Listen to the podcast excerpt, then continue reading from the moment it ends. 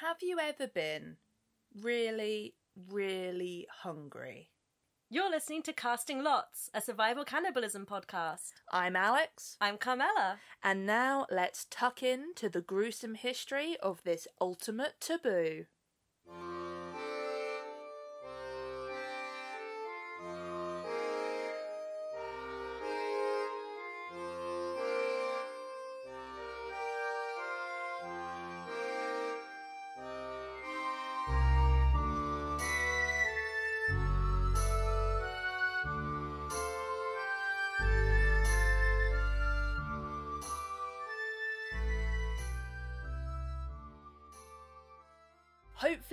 Already aware that we are casting lots and we will be telling stories of survival cannibalism throughout history and across the world. We will be doing so in 13 episodes, unlucky for some, but lucky for us. And these will be split into three themes. We'll be starting on land, moving out to sea, and then coming back onto ice. So, Carmela, why are we doing this? Good question. well, I think it all started when we discovered that we had a mutual interest in the history of survival cannibalism. I did get a very interesting message from you being like, I feel your tags on cannibalism so completely. I wasn't aware we had this niche interest in common. Apparently, it's weird being picky about what cannibalism interests people, but no, I think there's something about the meaning of like life and how people react to tragic circumstances and at the lengths people will go to to survive but also it's quite gory and interesting at the same time Yeah, I think it's just quite gruesome, and that's enjoyable.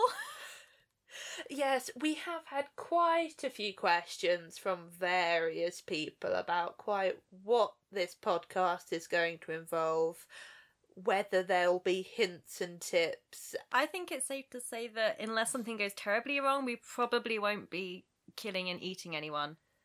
One of the books I was reading started by saying, well, everyone knows that if you eat a human liver, that's cannibalism, but what if you chew your nails? So, you know, maybe we're all cannibals.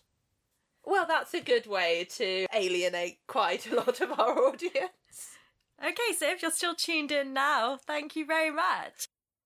Before we get started on the stories and the storytelling, we do think it is important, serious moment, I'm afraid, to point out that we do know that all of these events happened to real people, whether these were hundreds of years ago or 40 years ago. So even though we do take a sort of fascinated delight in what happened and why. We're not in any way trying to deride the circumstances that these people found themselves in, and we're not in any way criticizing the actions taken, the reason that these happened. It's looking at what does drive people to do things that society deems Taboo? taboo.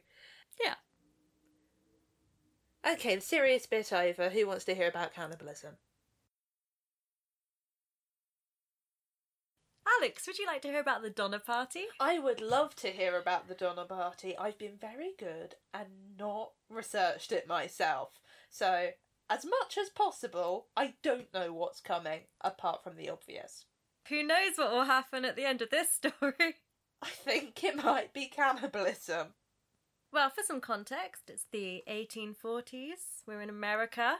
I am trying to decide whether or not to do bad American accents. Here I was about to say yeehaw, so. Yeehaw! Um, I don't know enough about American regional accents to know what their accents would be specifically. They are from Missouri and Illinois. Where is that? America. hmm Well, I'm going to guess it's in the east. In the 1840s, pioneers are heading west to California and Oregon. They're looking for new land, they want to colonize, Makes Um, a surprise. build a new life, maybe find some gold, plant up their crops. There's gold in them there hills. So, the normal route, most wagons that are heading to California follow the Oregon Trail at first. There's a musical about that. There is. So they start at Independence, Missouri. They cross the Continental Divide and then turn south. So it's not a short route. They do a sort of triangle. They go up and then down to head west, but that's because it avoids a lot of mountain ranges and unknown territory and follows a known direction. Most of the time, that's what they do. That's the plan. That's the plan. So, over we go to the 14th of April, 1846. We've got two families, the Donners and the Reeds. They are departing from Springfield, Illinois, heading west, and they're both hoping to go to California, not Oregon. Both quite rich families. So, with the Donners, you've got George and his wife Tamsen. They've got five children, ranging from the ages of 3 to 13. So it's quite common for big families to travel. I mean, it's a difficult journey, but they're on wagons, they're in a big group of people. You've got your grandparents with you, your babies, and yeah, it's fine. A family holiday. Yeah, but it's like a long road trip. I spy with my little eye something beginning with M. Is it mountains? It's mountains, yeah. They've also got George's brother Jacob, his wife, their children. They've got six Teamsters to help them along the way. Those are the employees that help with the travel and stuff. Technical term. Technical term. They've got another employee, Jean Baptiste Trudeau, who I'm assuming is French. And they've just got this boy called Luke Halloran, who is not related to them. He's got consumption, but I think they feel sorry for him, so they let him on their wagon. The Reeds, we've got James. He's Irish and he wants to move to the southwest because there's a big Catholic community there, so he can practice his religion a bit more freely. He's got his wife, all their children, Margaret's 70 year old grandmother, who's also dying of consumption at the time. It was very popular. It was. Three Teamsters and some employees, one of whom is an albino. Fun fact. So that's going to make it difficult for him going across the sun beaten prairies. I think that's going to be a lot of sunburn. The worst of their problems. so, setting out in April is actually quite late in the season already. So, they're at the back of the wagon train late in the season, but it shouldn't be too much of a problem. They've got their wagons that they're traveling on. The Reeds have a massive, it's a two story, a double decker wagon because they're, yeah. Oh. I'm actually delighted by that. Yeah, it's built for comfort. Oh.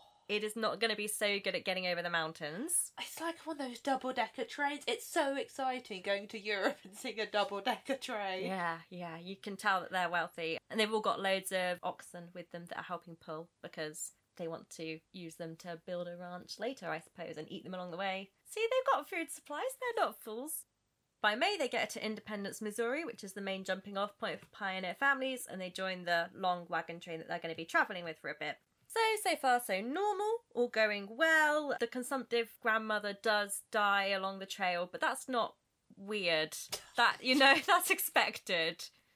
Yeah, okay, okay. They build a nice grave for her. It's all very lovely. So they cross the Continental Divide, which is the massive milestone, obviously, because now they are out of America, as it was at the time. They're out of American law. So, when they reach the Continental Divide, at this point, the reason Donners start thinking, maybe we could take a shortcut. They may have already read about this shortcut in a book that was recently published, The Emigrant's Guide to Oregon and California. And this is written by I think it was written by a liar.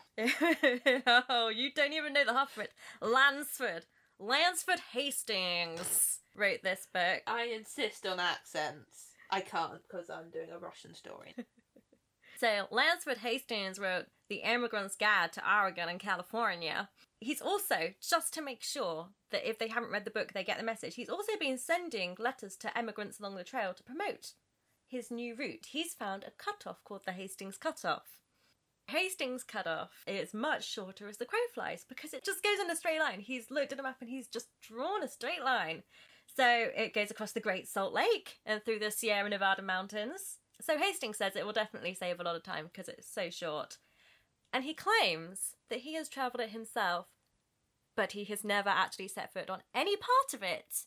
Up until this year, a couple of months ago, he just decided that he would walk it backwards just to make sure. As in facing backwards the whole way, or. As in starting in California. He's a lying liar who lies. He is. And he wants to make sure that the people come to California and not Oregon, because then they're going to get a big California boom and he can ride that and make a lot of money. He does the cutoff in reverse he's with a fellow called Clyman, and Clyman turns out to be an old friend of James Reed, who is one of our travelling parties. They were friends from the Black Hawk Wars. Clyman meets up with his old friend, and Reed says, We're thinking of taking the Hastings cutoff. To which Clyman says, Don't do that. You'll die. That's a paraphrase, that's not a direct historical quote. Good to cite your sources. Uh-huh. As real professionals, of course, our sources will be available in the show notes in case you want to read anything more or just double check our references. So, the Donners and the Reeds actually ignore Clyman and decide that they are going to take the Hastings cut off. So, they split off from the main wagon ride. I would say this was the first of their bad plans. There are a lot more bad decisions to come, and also just farcical mistakes. And I will not blame them for what happened. But it's true that there are times where you think, ah, you did May- that, huh? Yeah, maybe that wasn't the best plan. So now when they leave the original wagon train, they've got a few more people. They've got a family called the Breens. They've got the Murphys. So that's a family led by a Mormon widow called Lavana Murphy. There's the Kesebergs, who are a young German couple. The Eddys, the McCutcheons. They've all got loads of children. Some of them have babies. One of the Kesebergs gave birth two months ago on the trail. Ooh. Yeah. So they picked up these families en route. So they were all doing the trail, and they're like, "Hey, we're gonna go down this untested side road. Who wants in?" Yeah, they're all in. Well, in their defense, they don't know it's untested because Hastings has promised he has done it many a time and he is going to guide them the whole way. Oh, he's there. Yeah, he's Oh. there. Well, he's not there at the parting of ways, which is where they split off, but he's going to wait for them at Fort Bridger. And he's going to lead them across the Great Salt Lake in the Sierra Nevada on his special route. I don't trust him. When the Donner Party do get to Fort Bridger, they've got 74 people, 20 wagons, and Fort Bridger is the last place where they could turn towards Oregon if they wanted to, or they can continue down Hastings' route. And as I said, Hastings promised to be there. He is not. Oh, what a surprise! I know. He's gone ahead with another wagon party. But he's promised that he's going to leave notes along the way, and he's left some instructions for them. Another traveller, man by the name of Bryant, has actually left some letters with the fort management advising other emigrants not to take the Hastings cut off. But the fort management realised that if people start taking the Hastings cut off, they're going to get a lot of traffic and a lot of industry, huh? From all the travellers. They don't give the Donner Party these letters, they keep them to themselves. Oh, people never change, do they? No. Capitalism. So, the party continues. There are notes left along the trail by Hastings. Some of them have been ripped up a bit by wild animals, but they roughly find them, which is impressive, finding just scraps of paper along a massive trail. That Hastings just sort of threw in a tree or just like, oh, go this way. Yeah, I'm impressed. And at some point, whilst they're travelling this new route, they're joined by the Graveses, her family, Franklin and his wife. They've got their grown daughter and her husband, and some other children and one employee. So the Graveses were the last people to leave, so they were even slower than the Donners and the Reeds, and they've now caught up.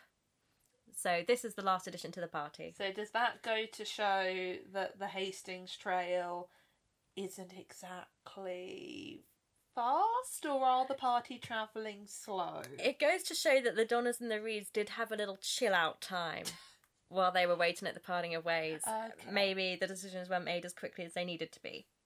Also, maybe the Graveses just had a faster wagon, unlike the Reeds' massive double decker. I'm sorry, I love this double decker wagon so much. So, as they're travelling down the trail, they decide that they should send some people ahead to find Hastings and bring him back and get him to show them the directions. Make him do his goddamn job. Yeah, so they do. James Reed and a couple of men ride ahead. They do find Hastings, and Hastings says he'll ride back with Reed. Halfway through riding back with Reed, he goes, Actually, I'm gonna continue on, but that's the direction you want to take. I don't know why we're still trusting Hastings.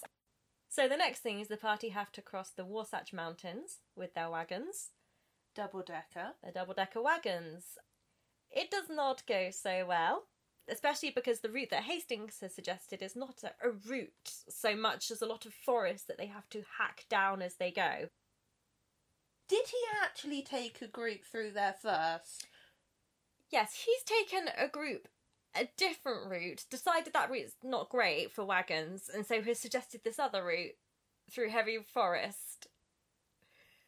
Oh. As far as I know, the group that Hastings is with do make it to safety. Something is to be said there. So, in all, it takes two weeks for the Donner Party to cross this very short stretch, having to hoist up wagons. They finally reach the Great Salt Lake, which is, of course, a massive salty Salt desert. Lake. They still got 600 miles to go. It is August. Now, remember, they're going to be going through mountains at winter. Ideally, they want to be through as quickly as possible. They have the tracks of Hastings and the advance party across the Salt Lakes that they can follow. So that. That's both positive, but also I can mentally see it, and it Receding doesn't in the distance. look positive. So they cross the desert. It is very hard territory. There are bogs that sink the carts and the oxen. They have to unyoke the oxen, and loads of the oxen just run, run away. Just go, gone forever. Never to be seen again. So that's a lot of the food supply gone. They have to abandon lots of wagons. Reed has to abandon two of his three wagons. I thought you were going to say two of his three children. Not yet. so once they do finally cross this, which takes, I think, a week more than Hastings said it would, they decide that they are quite low on supplies. So a few men are sent ahead. Two men actually, William McCutcheon and Charles Stanton. So William McCutcheon is travelling with his family. Charles Stanton is just a solo traveller, and they're sent ahead to Sutter's Fort on the other side of the mountains to bring back supplies, and they can ride quickly on their mules. Then the party crosses the Ruby Mountains, which is the end of the Hastings Cutoff, and they rejoin the main California Trail. So the cutoff has cost them a full month of travel. That was effective. Yeah, a full month extra than what it would have taken them. It is now the end of September. By around the start of October, there is another case of poor management and farcical issues. James Reed and a man called Snyder. Snyder is one of the Graves's Teamsters, so employees. Reed and Snyder have a bit of an argument about the best way to get some wagons up a steep incline. They end up fighting. Snyder hits Reed with the butt of his ox whip, so Reed stabs him in the chest with a hunting knife and kills him. So tempers are riding quite high. I think they're all a bit stressed. So the question now is what to do because they are no longer in American law, as I said. But Reed isn't very popular because everyone else finds him a bit pompous and a bit rich. Presumably his family don't find that, but all the other travellers report that that's what they felt. The issue there is that Reed has been making actually some good decisions. I know there have been some foolish decisions, but in terms of trailblazing and raising wagons, he's doing quite well as a temporary leader there. Donner's the official leader, but Reed's calling the shots. yeah. So some of the party want to hang him for his crimes, but in the end they decide that they're just going to banish him.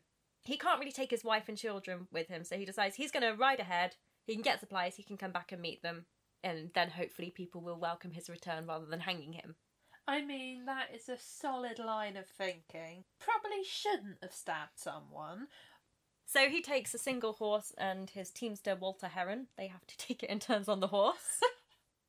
now we're starting to see some disintegration in the social order of the party. So, for example, there's a, an elderly Belgian man called Hardcoop who is on this travels with them. Hardcoop doesn't actually want to settle in California. He's just having a nice adventure because he's quite old. He just wants some fun adventure and he's going to go back to Belgium to see his children. Oh, that's such a terrible idea. Yeah.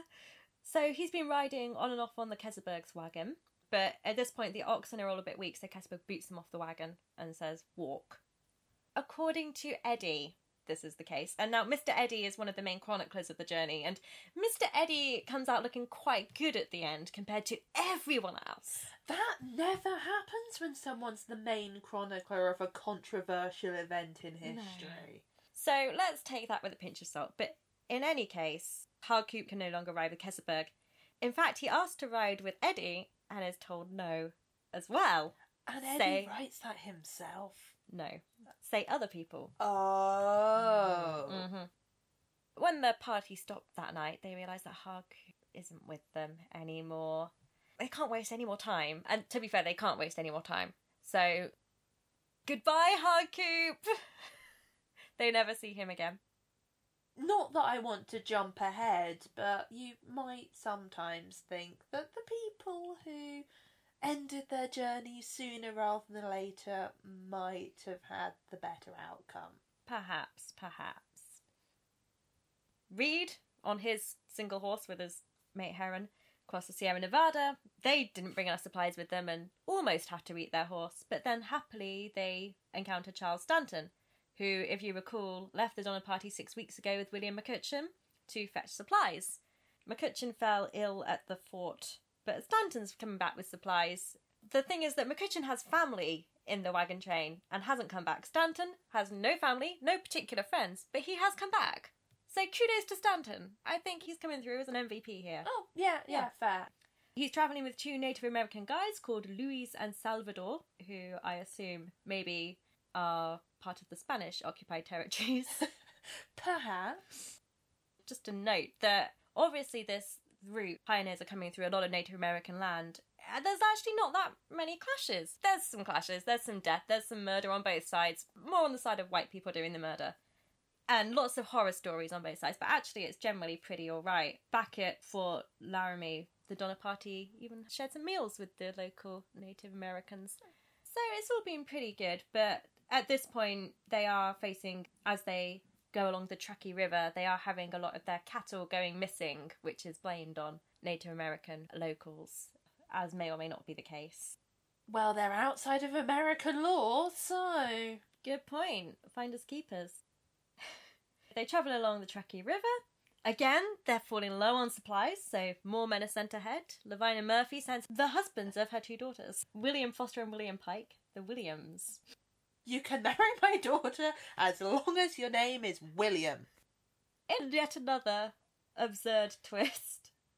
As they're packing up their horses, they mess up really, really bad. And as they're putting a pistol into the horse, it goes off, shoots Pike in the back, and he dies.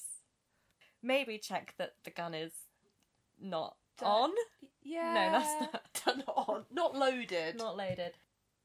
So now I'm just going to assume that they're going to blame the horse. I don't trust horses. Their beady little eyes. But how would a horse use a gun? they would figure it out. There's yet another misfortune on the route. Keseberg is hunting geese.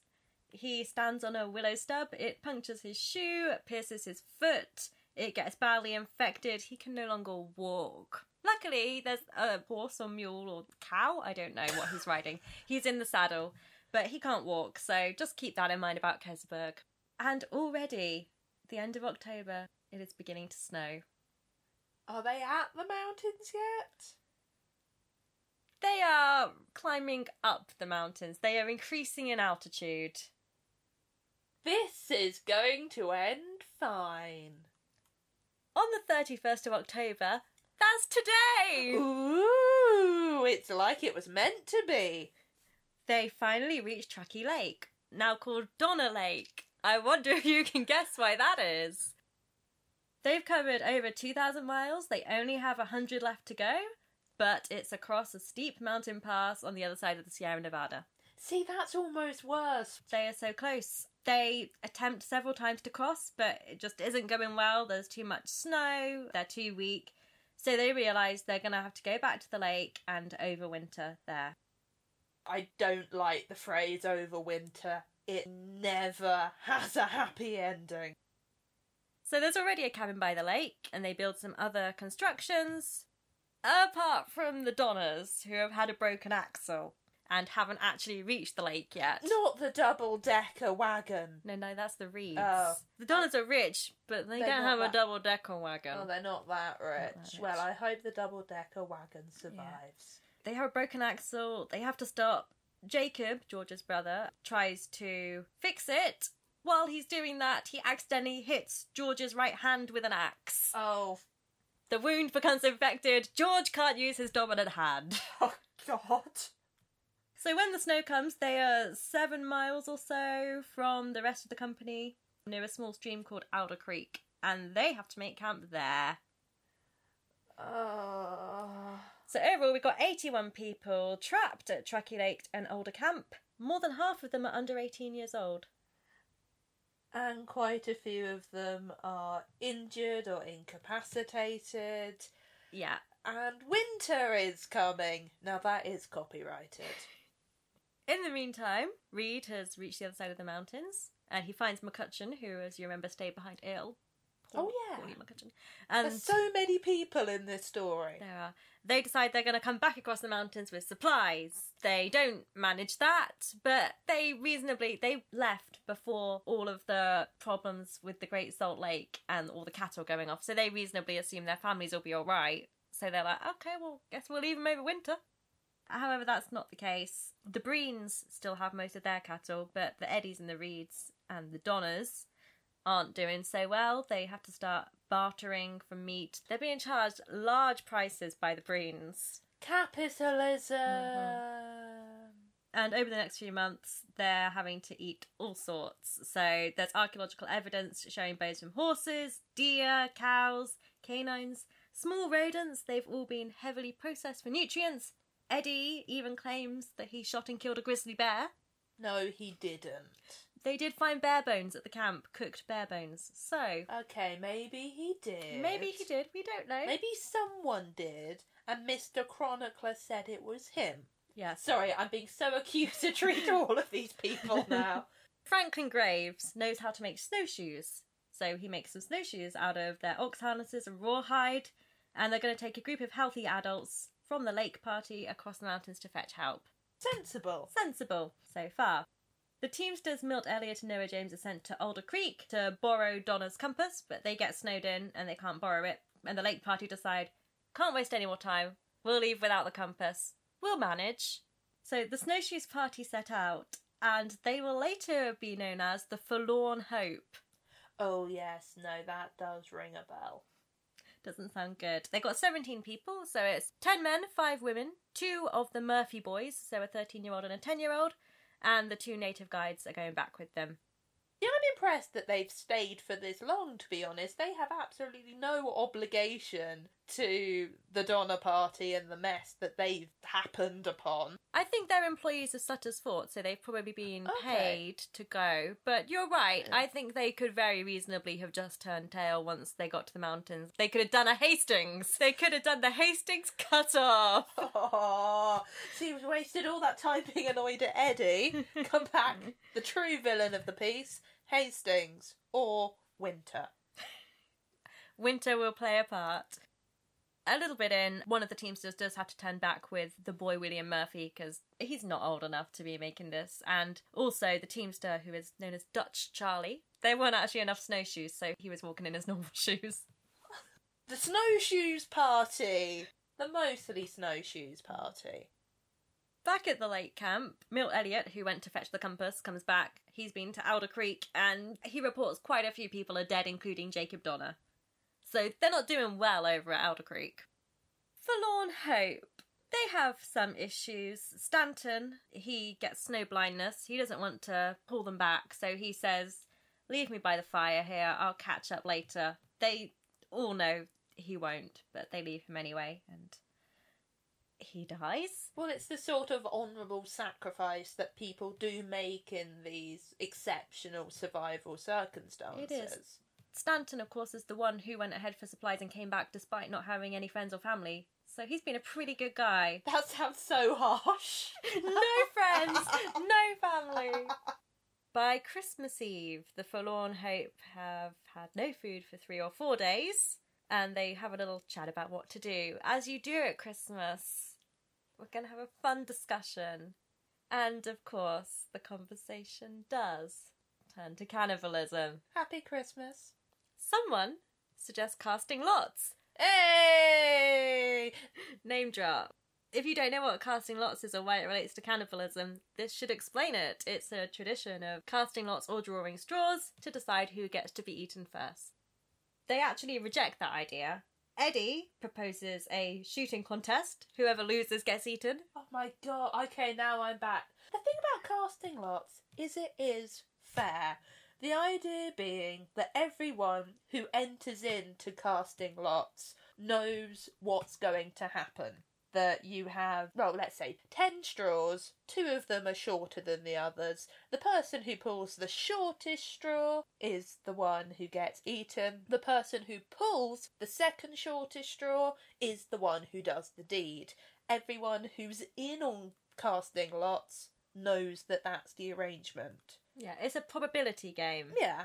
Shooting each other is, aside from being a bad idea if one of you just gets injured and doesn't die. Yeah. Yeah. So they don't cast lots. No. They also don't have a shooting contest because everyone tells Eddy that's stupid. Good. That night, there's a blizzard. Eddy tries to light a fire with gunpowder, but it just explodes and burns his face and hands. I feel bad for laughing because obviously this is a man who is going through a lot. It does seem like he makes some interesting decisions along the way. On Christmas Day, Antonio, who is a Mexican labourer, and Franklin Graves both pass away naturally, so no need to do any of the casting lots or shooting. There are dubious reports, but allegedly in his dying moments, Franklin Graves urged his daughters to use his body for food. That happens. That's a thing. That's not weird. Okay, maybe it's, It's a, a- a bit weird. Happy Christmas. Here's your Christmas present. they don't eat him yet. Oh, for goodness sake. They're snowstormed in at the moment. They're huddled by a fire. Patrick Dolan, who is a friend of the Breens, he's been travelling with them. He just can't take it anymore, so he takes off several layers and runs out into the snow. They manage to wrestle him back inside, but he does die. Oh, Is that that hypothermia thing where you get so cold you think you're really hot? Yeah, yeah, I think that's what it sounds like. The 13 year old Lemuel Murphy also passes away. It's not a happy Christmas for the forlorn hope. No, it's not. When the storm breaks, Eddy is finally able to build a fire, despite his burns. Unlike the last time that the issue with cannibalism was raised, this time there's no need to kill anyone, so everyone is a bit more on board with doing it. Which is also reasonable. Yeah, there are corpses to hand. So the first person to be eaten is Patrick Dolan. There is no recorded explanation of who made the decision about who gets eaten first, but speculatively, he doesn't have any relatives, unlike two of the corpses, and he's fresher than Antonio. So that could explain it. Is this an opportunity for me to talk about my favourite phrase when it comes to survival cannibalism? Gastronomic incest. I will bring this up a little later on, but I came across it in research and I just think it's an amazing look into the human psyche that someone came up with that as a term for eating your own relatives. Mhm. Freud would have a field day. So they haven't yet recourse to that.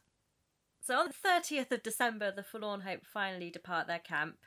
They've either eaten or butchered and dried the meat from all of their dead companions by now. Okay, so it didn't take that long. No, it didn't. When the dried meat runs out, they begin eating the rawhide from their snowshoes. So they can't wear their snowshoes. That's a slight problem. I mean, organic nutrients, it makes sense. You would have thought that they'd have done that first. Well, the bodies were already dead. At this point, the Native American guides, Luis and Salvador, do flee, presumably because they think, uh oh, we're next. We don't have any ties to this party. Yeah, Yeah. fair. And I think that's probably a fair thing for them to do. But because Stanton's also dead, remember they abandoned him. This leaves them with no members who know the route, and they don't have that compass. So now Yeah. they're lost. Yeah. Jay Fosdick, who is Franklin Graves' son in law, is the next to die and is eaten by the other party members, including his wife Sarah. Gastronomic incest. Well, not quite, but we're working towards it. Eddy manages to shoot a deer, allegedly, which is also eaten. I'm sure Eddy shot a deer. I don't read to cast Yeah, I- aspersions. I mean, I think I started it. Now shit is real enough that I'm like, unless they're accidentally shooting each other, I'll give them a bit of leeway. hmm The Forlorn Hope have been gone from camp three weeks now. They have no food. They're lost. Back at the camp, Margaret Reed led an attempt with her daughters to try and leave. They didn't make it very far. Unfortunately, in leaving, they decided as we're going, we'll eat the rest of our hides. They were using the hides as a roof, So when they return, they no longer have a place to live. They had to split themselves up among the remaining families. And obviously, that's going to be a bit of an imposition. A bit of an imposition, especially as they're out of food. The Breen's taken two of the girls. They're doing relatively better. They've still got some food left. Patrick doesn't want food to be shared with the Reed children. His wife Peggy does sneak them food, but they're not going to be doing so well in the Breen's cabin. The Forlorn Hope are now beginning to contemplate murder. So, not according to Eddy. There are reports now that Eddy has decided that he will try to lure Mary Graves away to kill her. But Eddy, in his turn, accuses William Foster, who is Lavina Murphy's son in law, of planning to murder three of the women for food. Upon hearing Foster say this, Eddy threw a club to him and took out his own knife and suggested they fight to the death and eat the survivor. Oh, for goodness sake. He's got a one track mind here. He does. But they're separated before they can actually kill each other. The party then come across some tracks. The tracks of Luis and Salvador. They find them almost frozen to death, and Foster decides to just finish the job and shoot them. So it's the only reported intentional murder in the Donner Party story, and Foster, despite surviving spoilers, Foster comes out okay. Despite that, he doesn't face any legal action or condemnation. Is it because it's a survival situation, or is it because Luis and Salvador aren't white? Make up your own mind there. We that's not an overly difficult one to put two and two together to make five. So, having consumed poor Luis and Salvador, the Forlorn Hope then stumble upon the village of the Sierra Miwok, who are more Native Americans from the area, who kindly shelter them, give them food, and help them get back to Johnson's ranch. It's some interesting race relations going on here, really. So it's a month and a day since they set out, and they finally get to Johnson's Ranch, which is the nearest habitation on that side of the mountains. So the 17 who set out, only seven have made it to the other side. So the survivors are two men, Eddy and Foster, and all five of the women. Okay. I don't know whether now's the point to bring up the talking point of gender in survival cannibalism situations. I mean, we've already touched on race. Let's do all of the big issues. The big issues. Yeah, so at this point and later, the women of the Donner Party do survive a lot better than the men. Any suggestions for why that may be, Alex? I say this like I didn't read up on it like a SWAT. You have the fact that women store fat differently in their bodies if we're going along the biological inverted commas around that line. Mm-hmm. There's also the idea that maybe the men were being manly men. So oh yes, they were cutting through the habitation and the women had to sit and wait and be looked after. The women were riding in the carts whilst the men were stabbing each other and hitting each other with axes on accident and that sort of thing. Yeah, that'll do it. And that'll do it. There's also age, so the men tend to marry younger wives, so the women are probably younger than their male counterparts. In an article I read by Eric Patton, it's 2011 article titled When Groups Fall Apart, the Donner Party Disaster, Patton seems to imply that actually it may be because women are better at crisis management in a team working situation. I don't know whether I buy that one. So back at the lakes, more people are dying, including Philippine Keseberg's son. So he's the baby that was born just a few months back. That's quite sad for her, obviously. One of the Murphy children dies. We're at the end of January now, so it has been a while. It's understandable that people are petering off. After the Forlorn Hope have arrived back into the reachable world, Into civilization. they're sending relief parties. William Eddy, who was in the Forlorn Hope, is somehow recovered enough to walk back. I mean, I'll give him that. That's quite an undertaking. He's tenacious, so he's going with a group of men captained by Reason Tucker. That's a good name. Reason Tucker. Reason Tucker. Reason Tucker. Now, Reason actually has only just emigrated that summer, and he even travelled a little way with the Graveses before they split off to join the Donner Party. Just more evidence of the fact that it was a really slow cut-off. So again, there's more deaths going on back at camp. The survivors are so weak that they can't even dispose of the bodies properly. They're just dragging them out and putting a bit of snow on top of them, which will come in handy later. But for now, is just depressing that you've got all these corpses around camp. The Reed's lapdog, whose name is Cash, had survived until now, but now they do have to eat him. He's done very well. He has, He's I- a good boy. Such a good boy.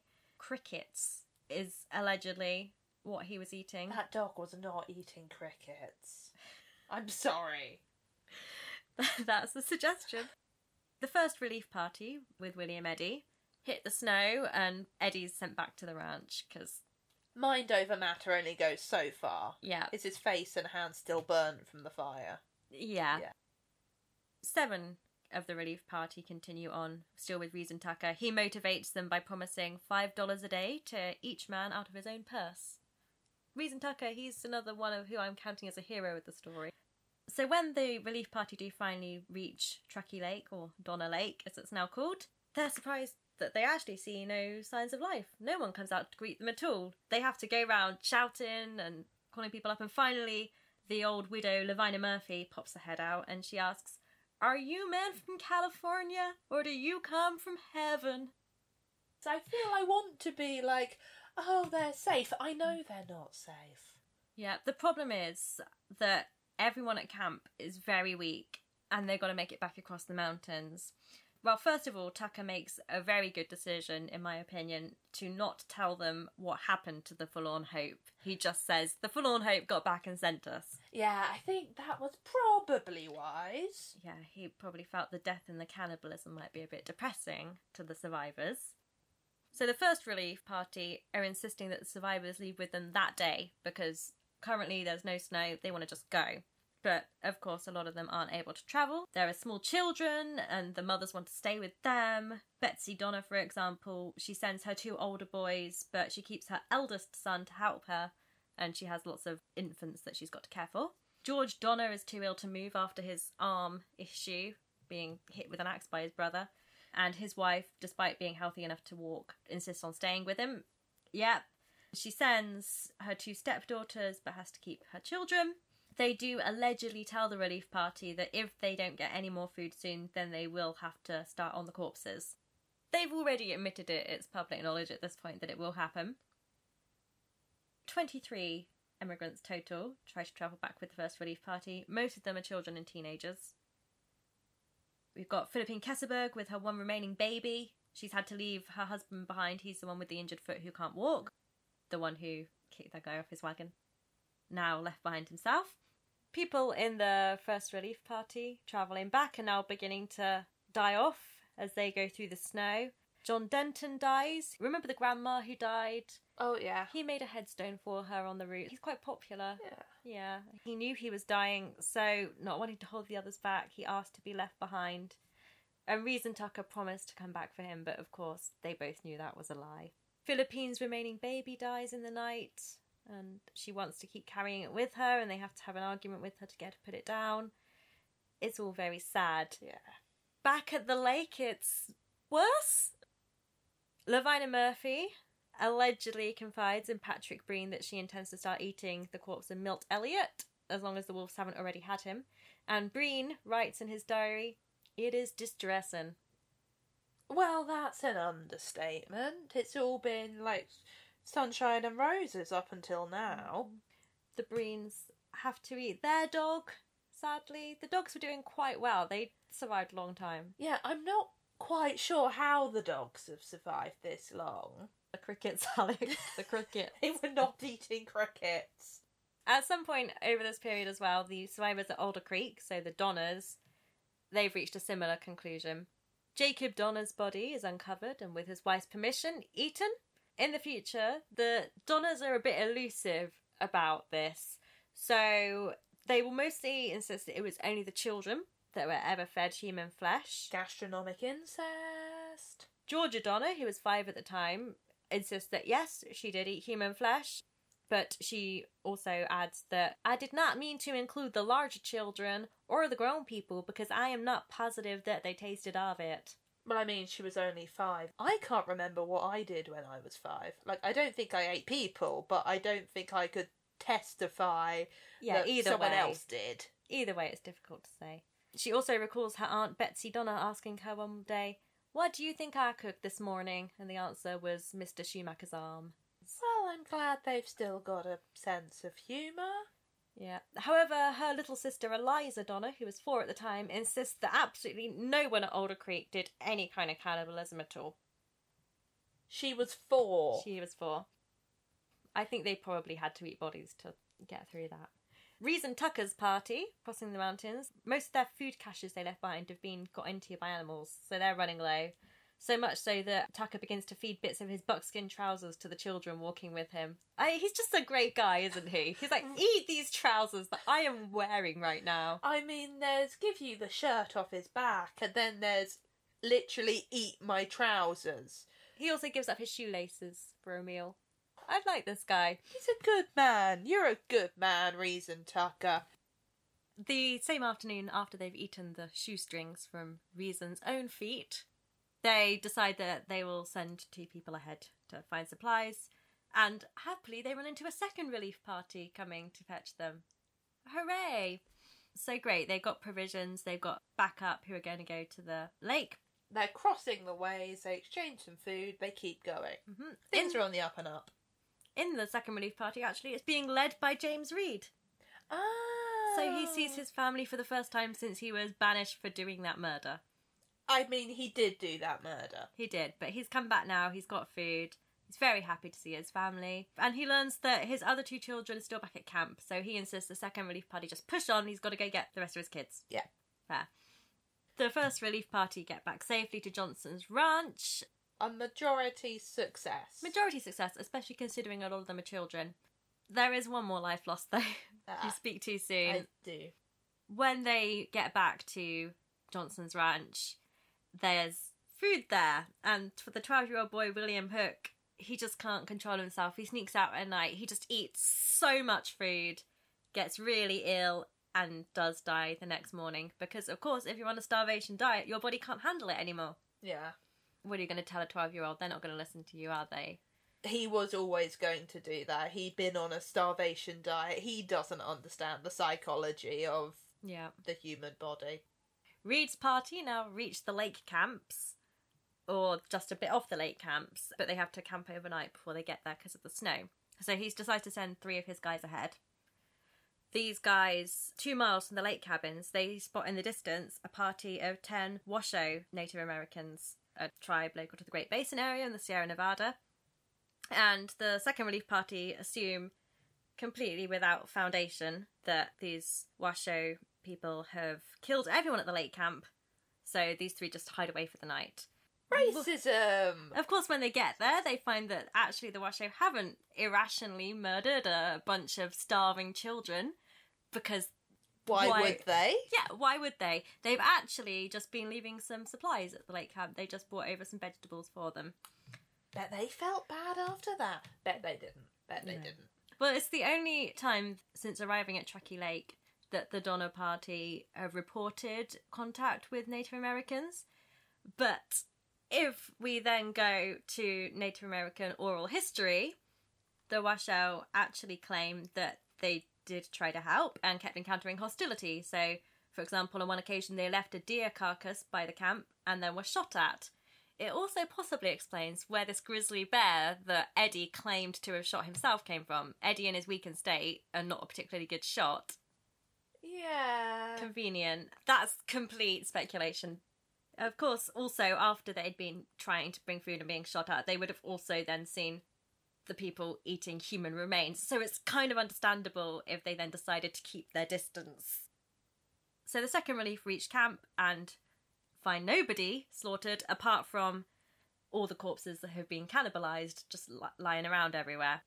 Now, there's a very sensational report that Reed made later to the Illinois Journal, which I think selling your story for money, maybe. There could be some exaggerations, but allegedly at Alder Creek, they found the children of Jacob Donner eating his heart and liver raw with his blood all over their faces. There were human skulls found in the camp kettles, although archaeological teams have only ever found cooked animal bones. They haven't found any cooked human bones because probably the bodies were eaten raw because they were so desperate. So, again, there's a relief party at camp, and the immigrants have to choose who will go back with the relief party and who can't. George Donner's infected arm still means he can't go. Still, his wife insists she won't leave without him. It's noble. it's also. She also decides to keep all five of her children with her. Okay, that pushes it slightly over the line. So 17 people go back with Reed in the end, um, including Elizabeth Graves and her children, and also the Breens and their children. But the second relief didn't take enough rations with them. They left it all back at camp. And then also full low. We're in March now, by the way. This is the 5th of March. So we're, I'd say we're nearly out of winter. We're not nearly out of winter. Not in the mountains, unfortunately. In fact, as an advance party goes ahead to find a cache, there's another blizzard overnight. And the second relief are forced to hunker down around a fire in a temporary camp that comes to be known as Starvation Camp. Yep, that's good. When the blizzard finally ends, most of them are too weak to go on, so only three survivors continue with Reed's relief party.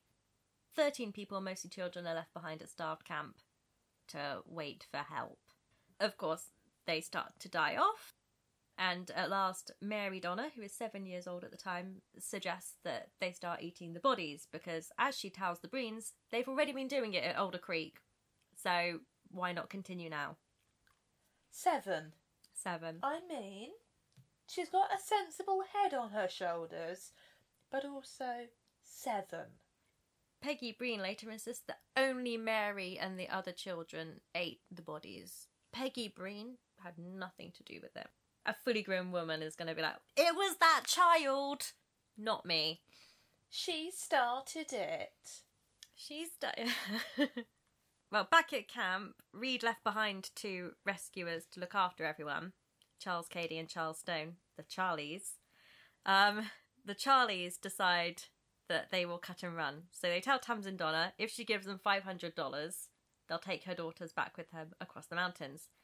They then ditch the girls back at the lake cabins and go on with the money. They spot Starved Camp on the way and walk on past it.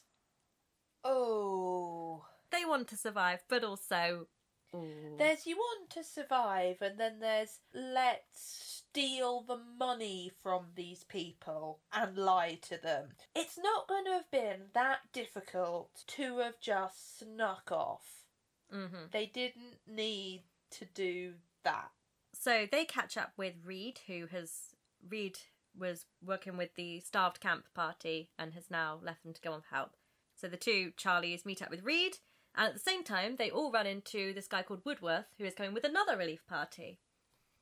And then also, William Eddy and William Foster, who were part of the Forlorn Hope and have been waiting back at the ranch, also happen to be coming through to the area to help. Oh, it's like Piccadilly Circus. Yeah, it's great. They all run into each other and they have a nice little parley. I bet it's not a nice little parley. No. The two Williams, Eddy and Foster, both want to get back to find their children who are still back at camp. And as far as Reed knows, their children are still alive, so they are very eager to get through and save them.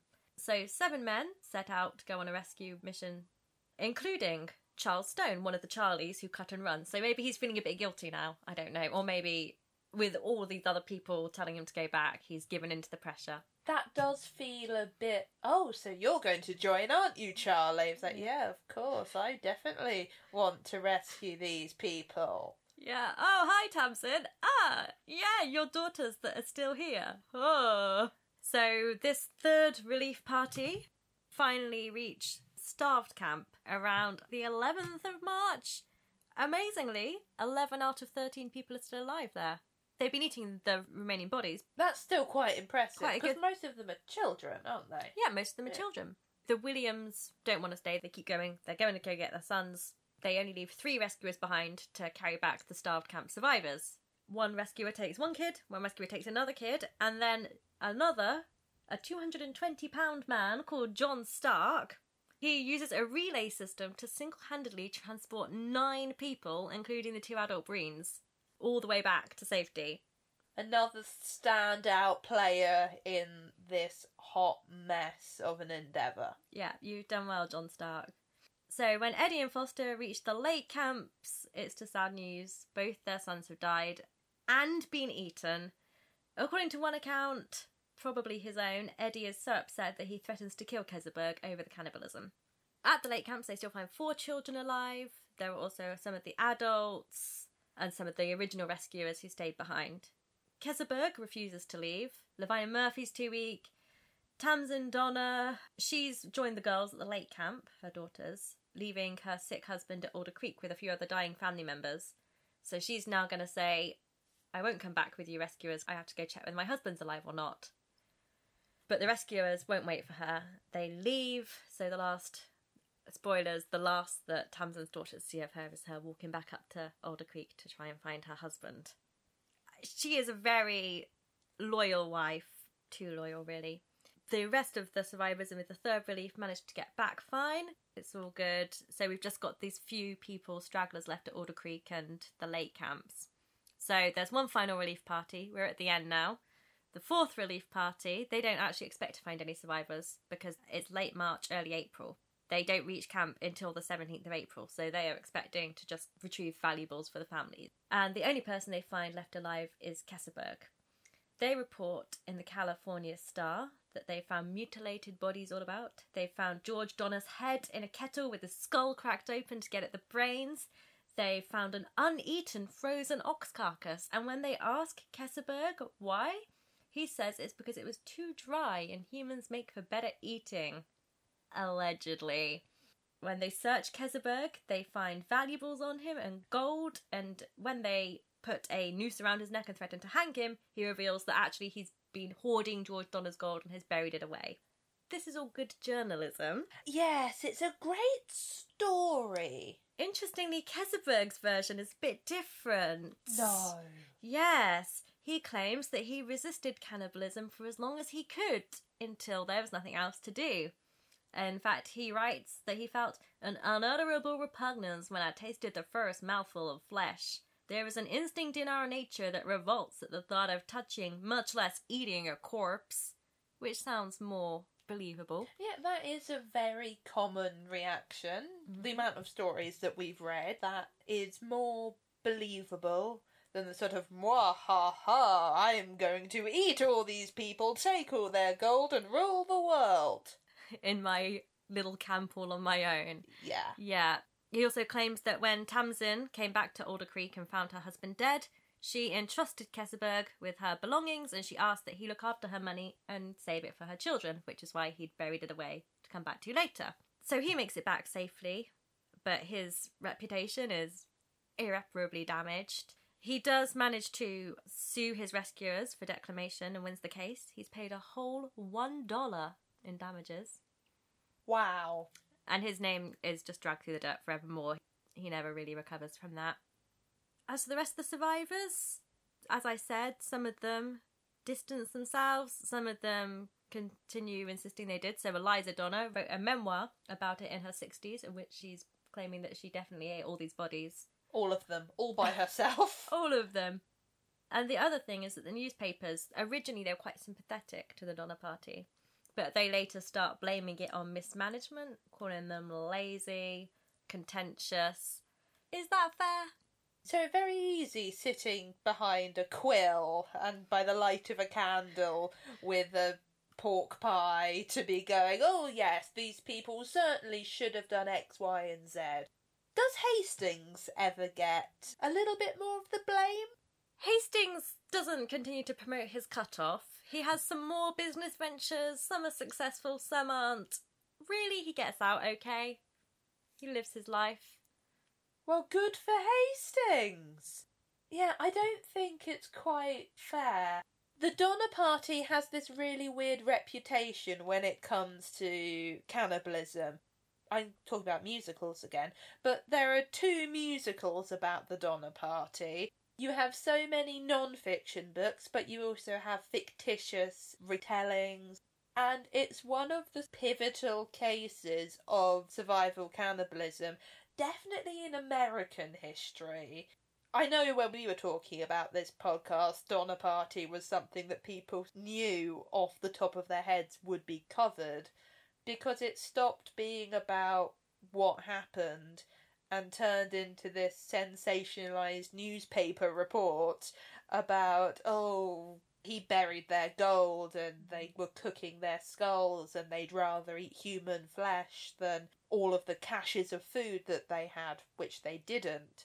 So I don't know. I think it's interesting to note why the Donner Party has this reputation. Hmm. And I think, obviously, there are cases of mismanagement and stupid decisions, but it's not their fault that Hastings lied to them and they believed him. It's not their fault that winter came quite early that year. It's accidents that will happen along the trail, and for other pioneers, these kind of accidents didn't slow them down because they were taking the main route. Because at its heart, it was, you can say, the trail. If they hadn't taken the trail, they wouldn't have had that extra month on top of their journey. So they may very well have passed the points they needed to. They might not have had the added trauma of the loss of their oxen. They might not have had various accidents that befell because of that particular route. So, how, yeah, it's the question of how much is it their quote unquote fault and how much is it circumstance? The conversation that they had about survival cannibalism, even in their own sources, doesn't come too much out of left field.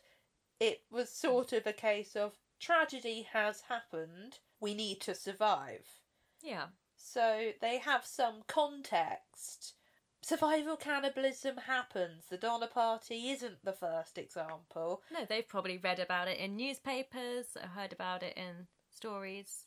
No, I just, I just think the Donner Party's really interesting when it comes to stories about cannibalism because, like I say, it's the big one. Hmm. And I don't know whether lots of people actually know what happened at Donner Lake. There is a picnic site. It's a resort. And it was a resort in the late 19th century. People would go there on holiday, even just recently following the tragedy. So we're part of a long history of engaging with these topics. So that was episode one. That's the story of the Donner Party. And, well, what I think we've learned is that these are going to be longer episodes than we'd planned. There's definitely a lot to chew over there. Ah, I heard that.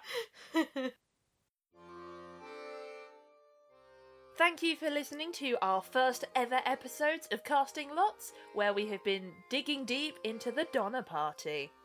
Next time, we'll be looking at a tragedy in the Andes.